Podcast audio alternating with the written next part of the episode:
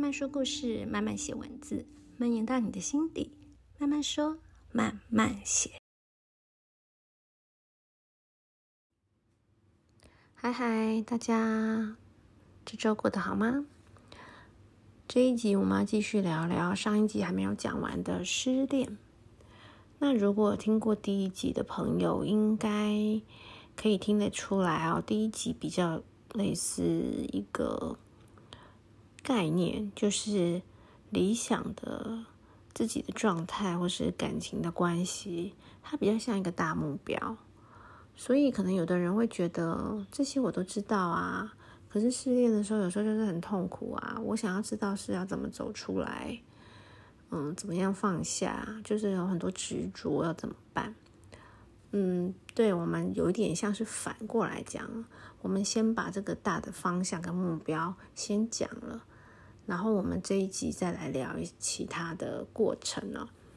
那为什么先这样反过来讲？因为呢，如果你没有呃先确立好那个目标，就例如像我们第一集聊的那些。观念跟想法也是我自己在我自己的情绪高高低低的状态下哦，这个过程情绪高高低低是正常的哦，这个我们稍后可以聊。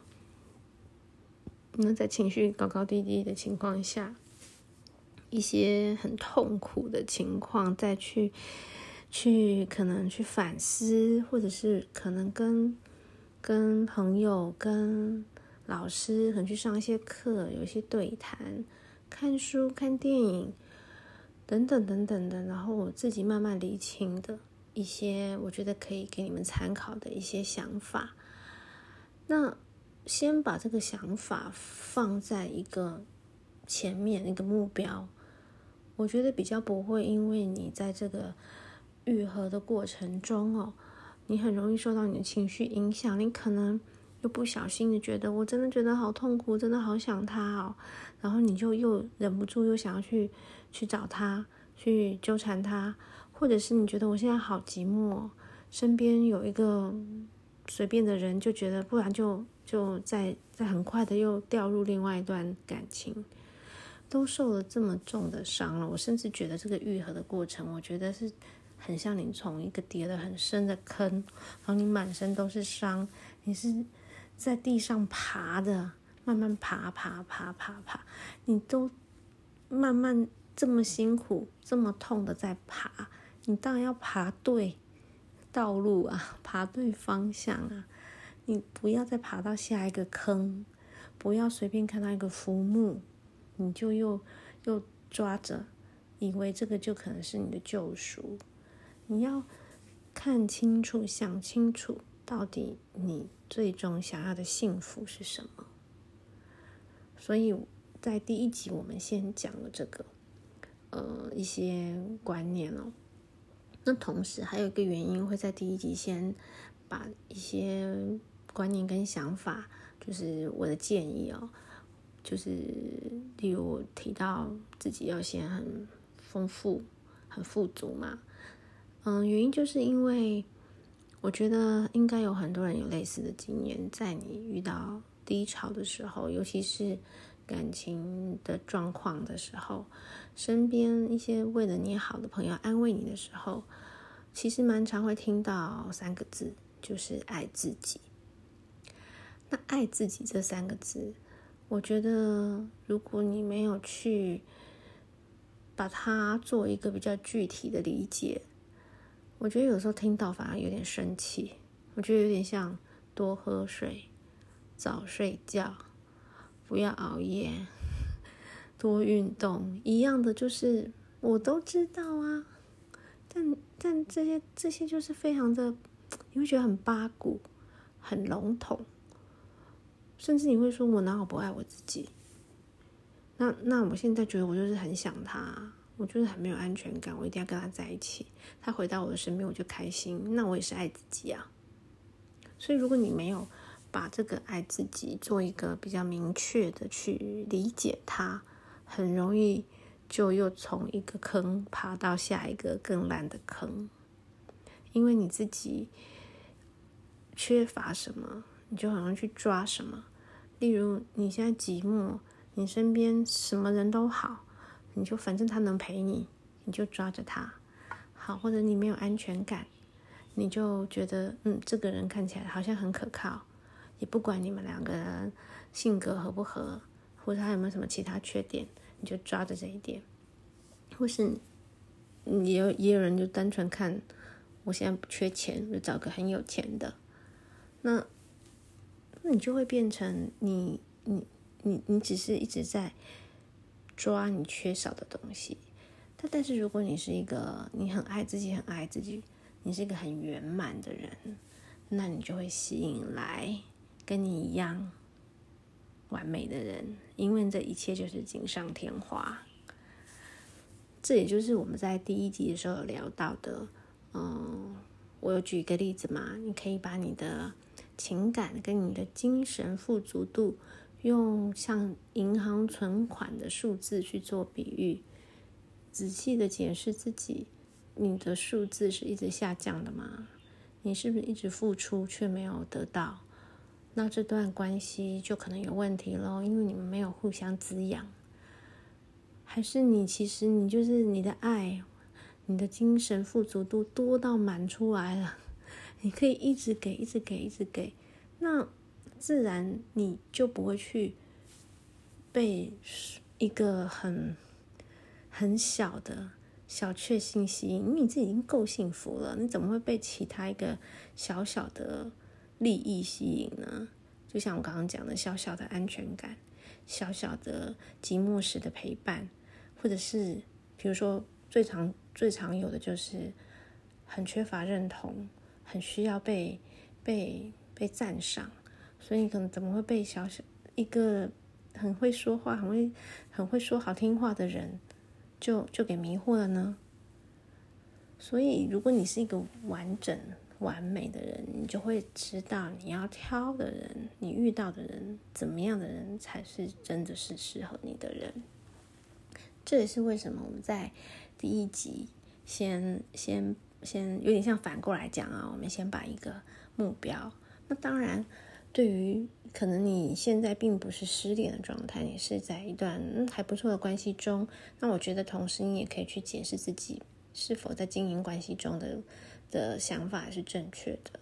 那对于是单身的，或是你现在也真的或许真的经历失恋的人，你你你其实有这样子的一个把自己呃很富足，然后不是以以虚。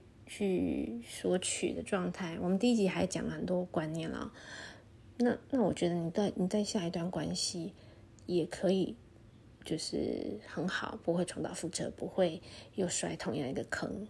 这也是为什么我有点像反过来讲的，就先把一个比较理想的关系应该是怎么样，你的幸福应该放在自己这些，等于说我把爱自己讲的比较。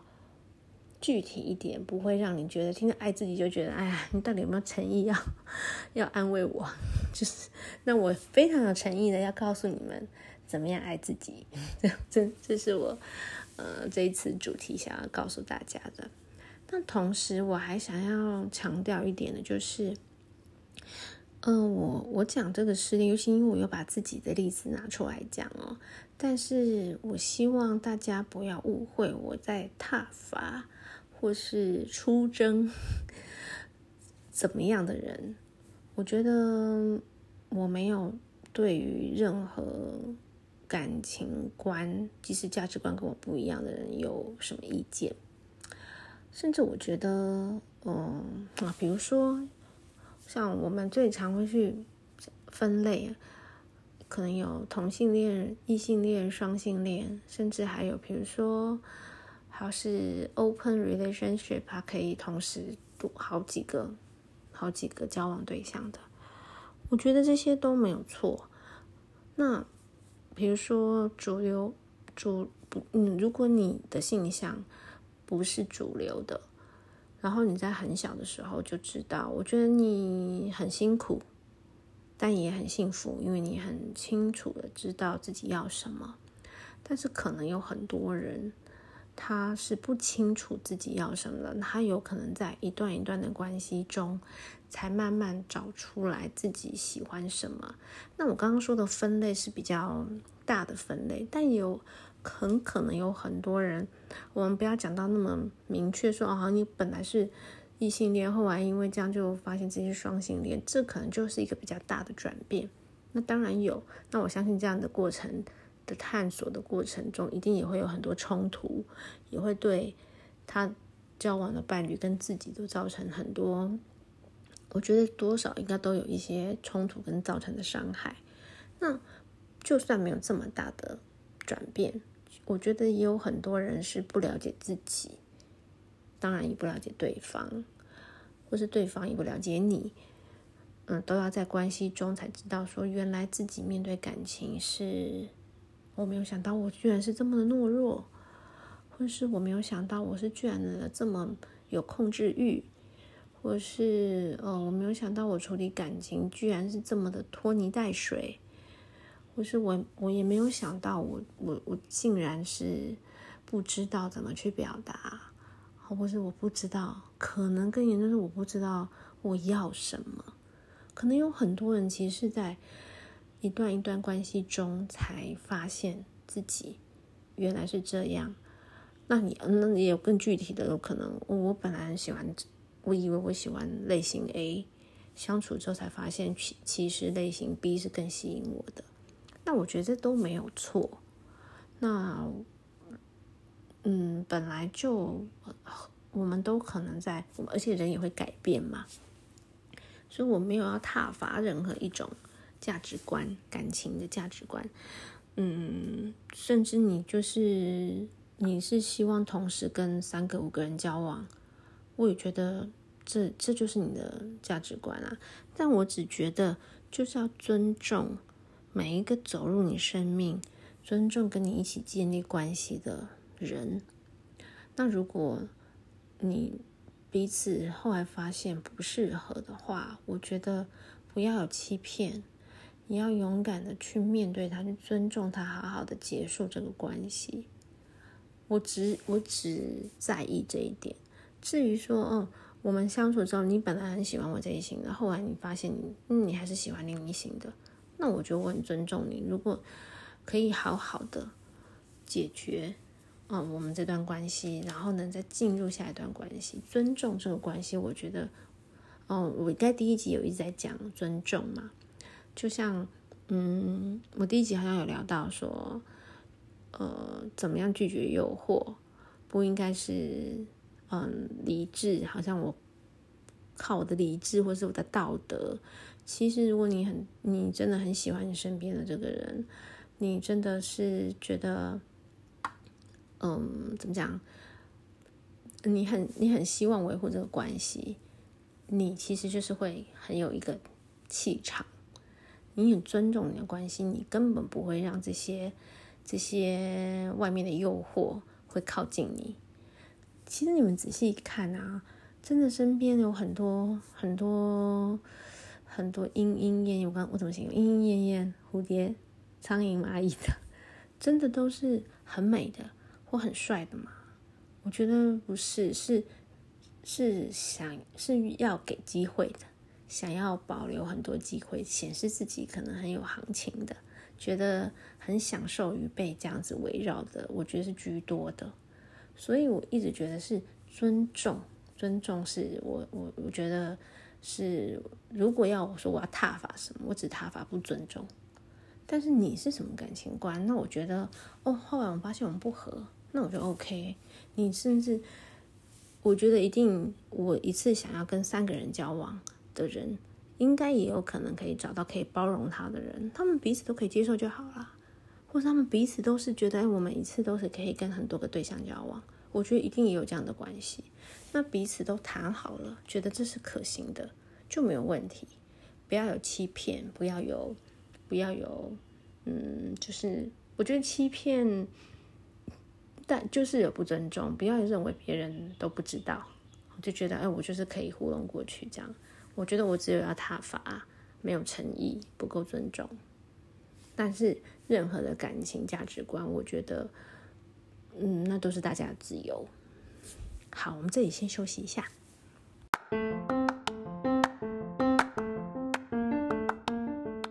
欢迎收听慢慢说慢慢写，每周更新，这里会分享有趣、美妙、有意思的人事物。我有十年的生活艺术教室经营经验。如果你有手作课程规划，或者是音乐展演、艺文活动规划的合作需求，欢迎找我。等你，等你。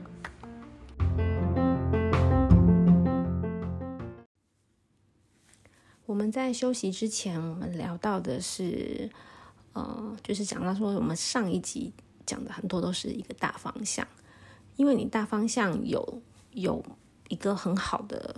很明确的方向在那里，可以避免你好不容易从这个坑爬起来，又不小心掉到下一个坑，你才会知道你要怎么样调整自己，怎么样做，呃，怎么样的疗伤会比较，呃，对自己的未来，不只是我说我把这个伤疗好了，我同时也让自己更更丰富更好嘛。那讲到这个自我疗伤哦，其实我觉得还蛮重要的，因为。像我们聊到失恋，我觉得还是要要讲一下。我觉得失恋并不仅仅只是在讲被背叛的一方，其实一段关系结束，我觉得两个人都是受伤的。尤其像我最近会跟很多很多人分享啊、聊天，讲到这些事情，其实我也遇到不少朋友，他是属于嗯主动提出结束关系的那个人，不论是不是有第三者。其实，在外界来看，他们可能都是属于就是背叛的那一方，或是负心的那一方嘛。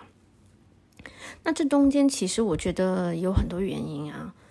嗯，有有我们刚刚有聊到的，你你可能在探索自己，了解自己，最后认清自己可能有一些弱点，或是或是你发现原来你不是你自己了解的那个你。这中间你会有很多。惊讶，甚至你会不想要去面对，原来你是这样的你啊！我觉得这些东西都多多少少会造成自己心中的一些伤口，而且关系本来结束的时候，很可能就是我们之前提到的价值，吸引你的价值已经已经跟之前不一样了。那人本来就是会改变的嘛，所以。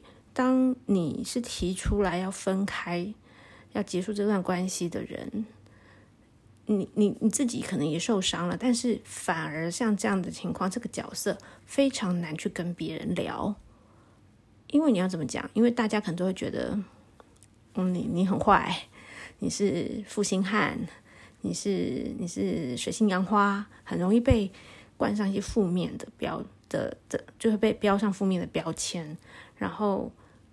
可能你也很痛苦，但是你没有办法去讲，很难借由一些外在朋友啊、亲人呐、啊、的的安慰等等，就比较困难。所以其实有蛮多，嗯，所谓的伤害人的那一方，他也很痛苦。所以自己要怎么样疗伤？而且本来自己的伤就是要自己自己想办法复原，没有人帮得了你。那我今天要要讲就是，是我自己整理的一些方式，但是我认为没有一个公式可以套在每个人身上，因为每一个人的个性不一样，有的人就是比较执着，有的人就是比较死脑筋，可是有的人可能感情对他来说本来就是一个很小的部分，他哭个两天，诶，就又又又又是一条龙了，又没事了，所以这个跟每个人个性都不同。所以你的复原的节奏都各自不同，但我认为有一点很重要的是，好，第一个最最常大家最常讲的一个老调，就是老派的说法，就是时间嘛，就交给时间嘛。但一定有很多人觉得，嗯，就是时间过了很久，还是还是站不起来，还是没有办法放下，还是没办法从那个坑爬爬出来。这是有可能的，因为有的人很可能一下就陷到抑郁的状态。那，嗯，我所以我觉得时间当然是一个很好的方式，时间会洗涤掉很多本来你你可能是洗掉你的滤镜，你本来哦好想他，好喜欢他，经过时间才发现，嗯，这个人其实也还好。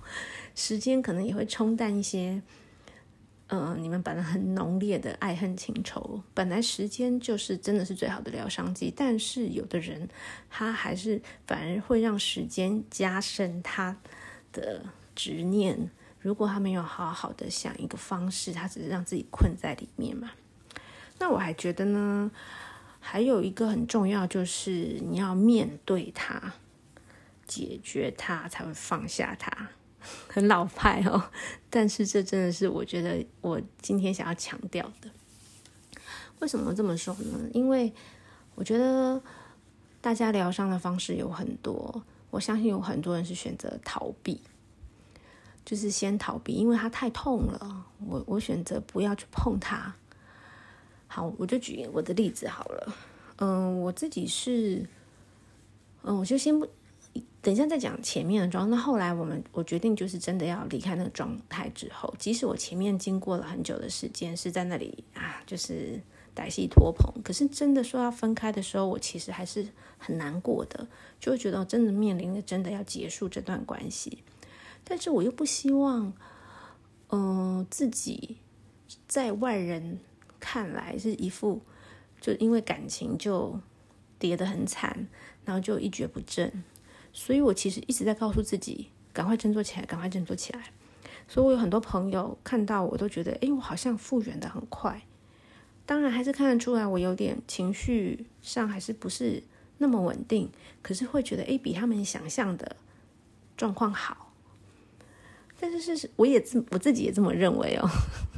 我自己都骗过我自己了，我也是想说，诶，我好像，嗯，好像没问题了。那那个时候我采取的方式就是，我不想要去看有关我前我的那个伴侣的事情，就是任何他的消息，我尽量希望都不要去接触。那我觉得我不要去看，我就不会想到他，然后我不要去，我就不知道有关他的事情。然后我就转移很多注意，其实是好方法啦。我不是说这方法不对，我觉得就是每个人要先看自己的状况。我我当时是没有办法去面对这件事情，然后我就，嗯，我觉得算是先以逃避的方式吧。然后我隐藏了我的那些情绪，隐藏到我自己都觉得，嗯，我好像没事了，很 OK 了。然后有一天。就突然，世界上就是是，我觉得老天爷真的是一个很好的导演哦，他他就是会给你来一个出其不意的一个剧情。总之就是，反正走过必留下痕迹，你根本不用特别去去查什么事情，有些事情就突然出现在你眼前了。我就就莫名的知道了一些可能本来我不知道的事情。或是可能对方不想让我知道的事情，当我知道的那些、看到那些事情的时候，我我第一时间还是非常非常怎么说，心情上还是受到很大打击的。但是我心里有另外一个我，就在问我自己：都那么久了，你不是都已经放下了吗？干嘛还会因为这种事情在那里难过或是生气？或是很震惊，就不要理他就好。这件事情已经跟你没关系了。我的心里有两个我在打架，我就，然后我就非常的困惑，我自己就很困惑。我也觉得，为什么我还是情绪情绪起伏变会因为这件事情这么大？然后我不是应该已经放下了吗？我不是已经好了吗？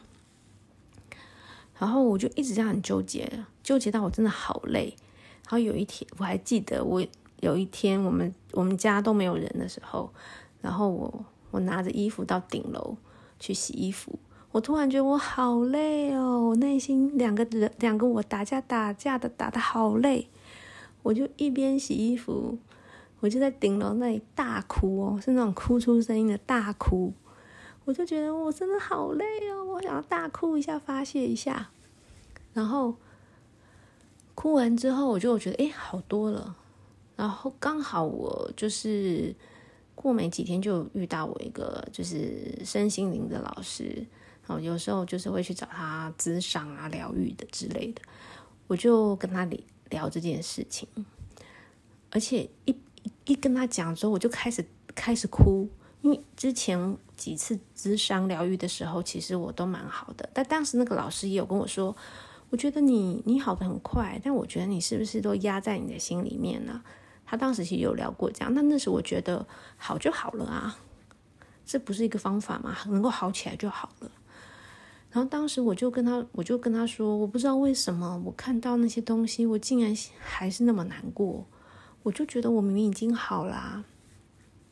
那那时那个老师就跟我说，因为你之前都是逃避啊，我之前就说你都用你的理性，用你的逻辑去思考之后，然后就把它压在你的心里。你根本没有去面对这件事情，你还是要面对你这个悲伤的情绪。所以后来那一次，我就好好的，我给我自己可能差不多一个礼拜的时间吧。我我我就去看这件事情，我去面对这件事情，然后就想，然后就觉得，嗯，我内心真正的才去面对了，接受了，嗯，他真的就是就是跟我的关系是彻底结束了，他真的。就是喜欢上了别人，然后，然后呢，我就问我自己，然后呢，然后好，你哭完了以后，你有什么感觉呢？我对我自己，嗯、我找给自己一个时间哭，然后真的很难过就哭，哭完之后觉得很累就睡。我给自己一周的时间，其实也没有用到一周吧，大概三四天，就是我觉得我没有去压抑它，之后我突然就觉得，诶。这个情绪我，我我接受它，我接受我有这么难过的情绪，我接受，我还是还是觉得他这么做很伤害我。然后我把它发泄出来之后，因为我前面其实当然，因为我前面也已经经过好久的时间，我其实已经把我跟他关系等等都梳理梳理清楚了，所以其实我剩下的是我的情绪，我一直压抑的是我的情绪。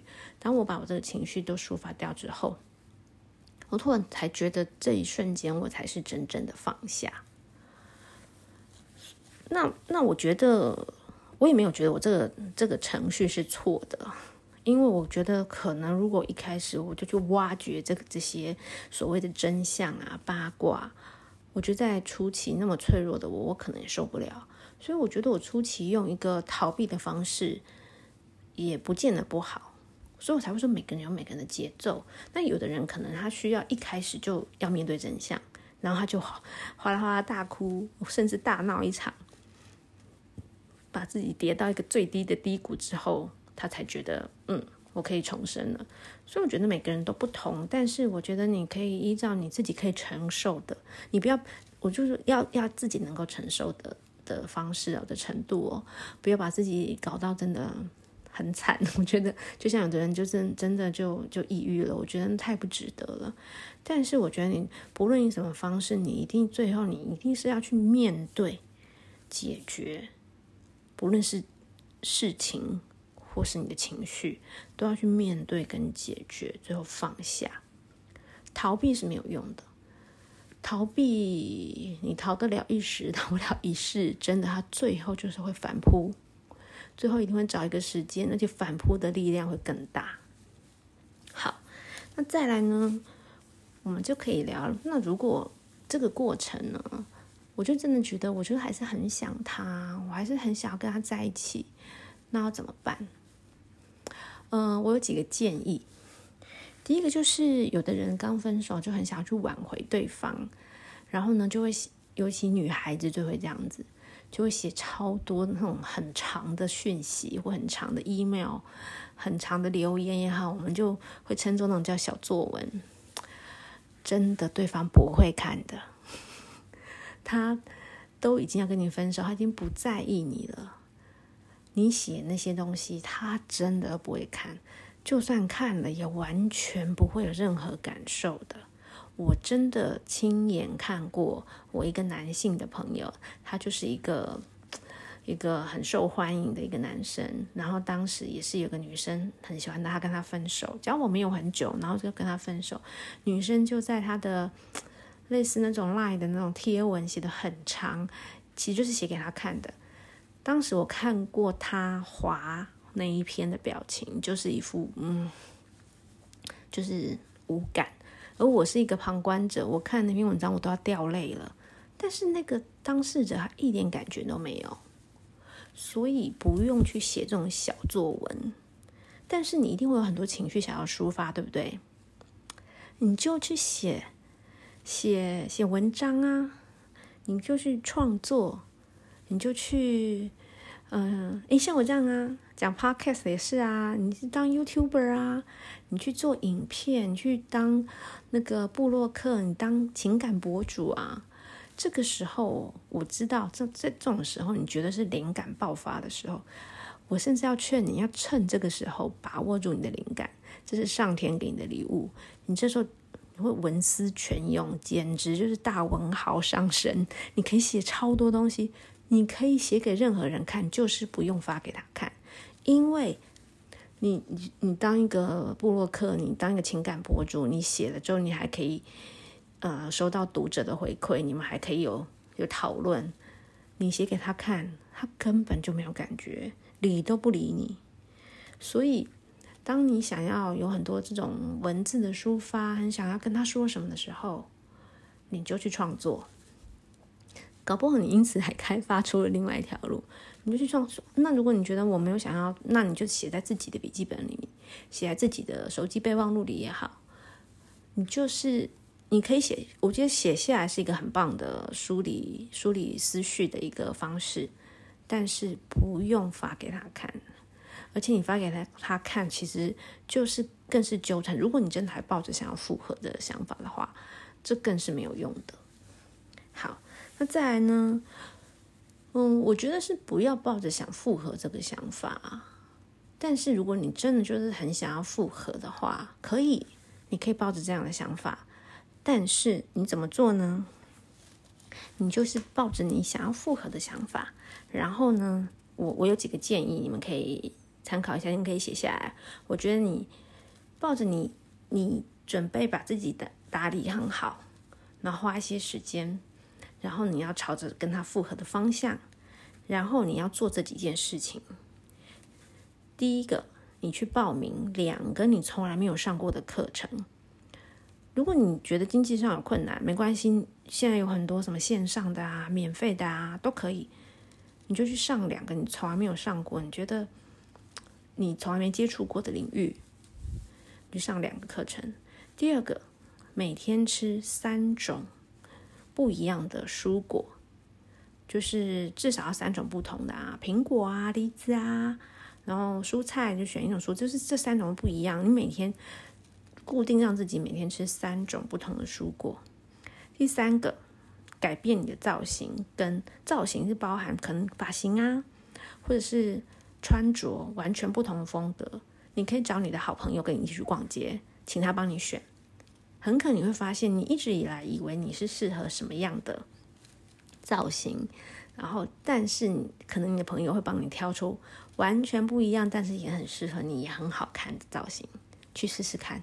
改变不同的造型跟穿着打扮，然后第四个，呃，跟三个，要至少要跟三个啊，就跟三个，嗯、不一定说你们以后要交往，他就跟三个对象，就是不认识，不是不认识，怎么说，就是可能是潜在会发展的，但也可能不是，总之就是找三个去吃饭约会。就三个对象去试试看，但不是一起哦。第五个，去一个至少三天以上的旅行。你这五项都做完之后，你再去找他。你先给自己一个这样的目标。那这样子会怎么样呢？这这五项你都完成了之后，我觉得呢，很可能哦，对，他最后觉得哇，你变得好不一样哦。因为这五项，我觉得是给自己第一转移注意力，而且又是提升自己。那很可能他会发现，诶，你怎么变得跟我以前想的很不一样，变得更有吸引力了？很可能他就回心转意了，这是有可能的。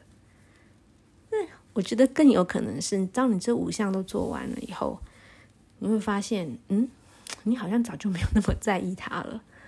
你可能因为你去上不同课程，接触不同的人，你又跟不同的人约会，而且你好好的让自己很健康的吃东西，又去旅行，心情都很好，你会发现我的世界很大，不是只有他。所以，那那那这样其实也很不错啊。不论是哪一个结果，我觉得如果你本来抱着你要去复合，你想要复合，你就这样想没关系。但最后结果怎么样，就让时间来告诉你。然后还可以配合我们上一集有讲过的，就是那个价值，你把价值分散。上一集不是有讲过，很可能你跟这个人，你一直在他身上取得安全感的价值。或者是陪伴、分享欲的价值，再搭配这个，你会发现，哎，你的生活是有越宽的领域，你会你会认识更多的人，你会接触到更多不一样的事物，你的想法就不会一直都放在他身上。那当然，如果因此你变得很很棒啊，很有吸引力的，他回心转意想要来跟你。复合，那你就可以好好的考虑一下。这个我说好好的考虑一下，不是说就要答应。那如果他没有，但是你变得更好，我觉得对你自己没有任何损失啊。这是我一个小小的建议。然后再来呢，我要最后要跟大家讲的就是说，嗯，我觉得我自己，嗯，像我自己有经过，其实在我最后决定要回来之前，其实我就说我一开始就。没有看对方复合的诚意嘛？其实没有什么诚意复合，没有什么改过的 的那个诚意。我还是因为我我舍不得，所以就又继续。然后其实我跟他复合没几个月，我就已经知道我们这段关系是不行了。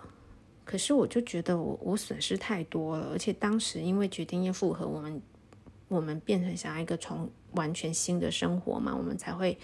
把台湾的一切都结束掉，然后搬去上海嘛。他都到了上海，那时候我就觉得我已经投入太多了，而且这么多年来，我觉得我损失太多了，所以我就无法下定决心及时止损。所以你真的要说，如果我最后悔的是什么？我最后悔的不是我失去这段关系，而是我最后悔的是我没有及时止损。嗯，但是。事情都发生了，如果你也遇到跟我一样，你觉得，嗯、呃，你好像什么都没了，那最后为什么还是决定不行呢？因为我就真的觉得没有及时止损，但是你是越来越消耗的，你你要消耗到什么程度呢？那所以，我我是苟延残喘了两年多，这真的太太惨了。但是最后我还是决定。啊，就算一切归零，还是还是得要结束，因为这真的没有办法了，因为对方也没有心了嘛。你今天说要复合的话，是要双方都是愿意去修复关系的嘛？那那那，我觉得就是彼此已经走不下去了。到最后，我觉得我刚回来台湾的时候，我真的觉得我自己是什么都没有了。嗯，有一种。就是一切归零的感觉。一开始我非常的难过，但是，嗯、呃，就有人会问我说：“你仔细想想啊，你真的觉得，呃，你结束这段关系之后，你有没有任何觉得好的地方？”然后我就想了一下，我才我才觉得说，嗯，老实说，我觉得我有松了一口气，就是我觉得我不用再背负很多压力。我不用再背负以前开店的压力，然后我自己的经济压力，还有我希望他可以更好，还有更多机会发展的压力。虽然人家可能并没有把这个压力放在我身上，可能是我自己自己的想法，我自己自己去承担的。但总之对我来说，我当时会觉得，其实这段关系结束了，好像好像某些压力我本来一直背在身上，然后我。我不可能没事就把这些压力都抛掉，但也因为这段关系结束，一切归零之后，其实这个压力也没了。因此，它不见是一件坏事啊。很可能很多完你完全的呃摧毁，你才可以有新的重生。嗯，就像呃。有的人啊，哦，有些人的工作，哦，他的公司或他的店，总觉得缺了点什么不够好，但是因为目前就是正常的营运，所以总总不可能没事就把店关起来吧。但一直就觉得 好希望哪里可以改变一下，可是现在店正常营运就要花很多力气了，怎么可能改变呢？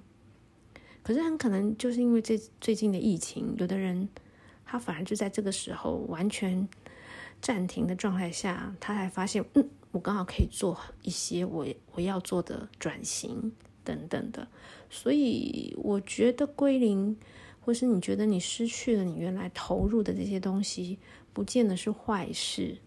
然后，嗯，你，有的时候就是要到最低谷的时候，你才能够知道，其实你真正要。你真正要走的路是什么？可能不是你原来要走的路哦。所以我觉得这是我想要分享。我自己有觉得，因为我自己后来觉得，我完全归零，除了我那些压力都松掉了以后，我才发现了更多不一样的路。我以前不会想要去去接触的领域，然后才觉得，哎，很适合我，很好玩。但是以前如果是以前的生活，我是不会去触碰到这些东西的。所以我觉得还蛮好的。现在现在啦，就是有点像是我现在快要从坑爬出来了，看到就觉得，哎，其实上面还蛮光亮的，还蛮开心的。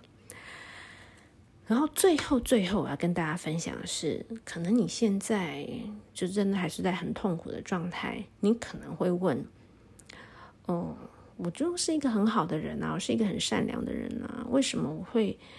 遇到这样的事情呢，我觉得千万不要一直在自怨自艾，说为什么哦，我这么惨啊，怎么样？好人，但是如果你的能量很低，是没有用的。有一句话这么说：上帝是既慈悲又严厉的，他就像公司里面的老板。虽然他看得出来哪个员工是好好先生，但好好先生如果他没有能量、没有资源、没有能力，他也不会把重大任务交给他。没有重大的任务交给他，那个好好先生他就不会有好的业绩，也不会有好的薪水、好的收入。可能有某一个人，他或许有点小奸小恶，可是他能量很强。那老板可能反而会把一些重大任务给他，重大的 case 给他，然后他就拿到很好的业绩。我这里意思并不是说 你要去当坏人，而是说善只有善良是没有用的，你要让自己更有能量。那如果你身边原来你遇到的人是会拖垮你、消耗你的能量的话，那上帝自然也不会。不会觉得你这样做是对的，也不会给你好的生活啊！我这边说的上帝只是一个代名词啊，就是神或是宇宙，你 都可以自己去带入你你相信的啊。所以不要再自怨自艾说啊，我明明就很好，我是个好人，为什么会这样子？不公平！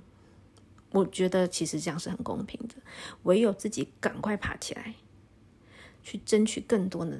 能量更多的资源，你才会过得更好。这又呼应了我们前面说的，你要把自己变得非常的圆满，非常的就是光芒四射，你才会有更多的能量进来上，然后你才会遇到更好的人。好，今天就分享到这边，希望可以帮助到一些可能目前正在有点辛苦。嗯，需要一些能量的朋友，嗯，我觉得人生这个剧本哦，不是有人说就是，嗯，可能在还没有来这个这还没有投胎之前就先讲好的吗？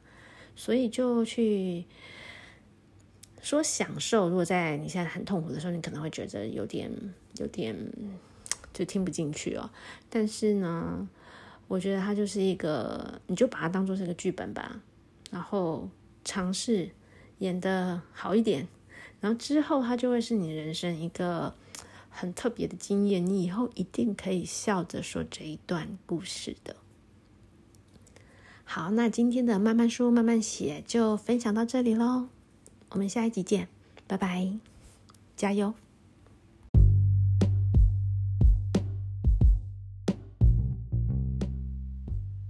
今天的慢慢说慢慢写，你还喜欢吗？如果有想听的主题，也欢迎跟我分享哦。有任何的意见，都欢迎到慢慢说慢慢写的 Instagram 留言，让我知道。那么我们下次见喽。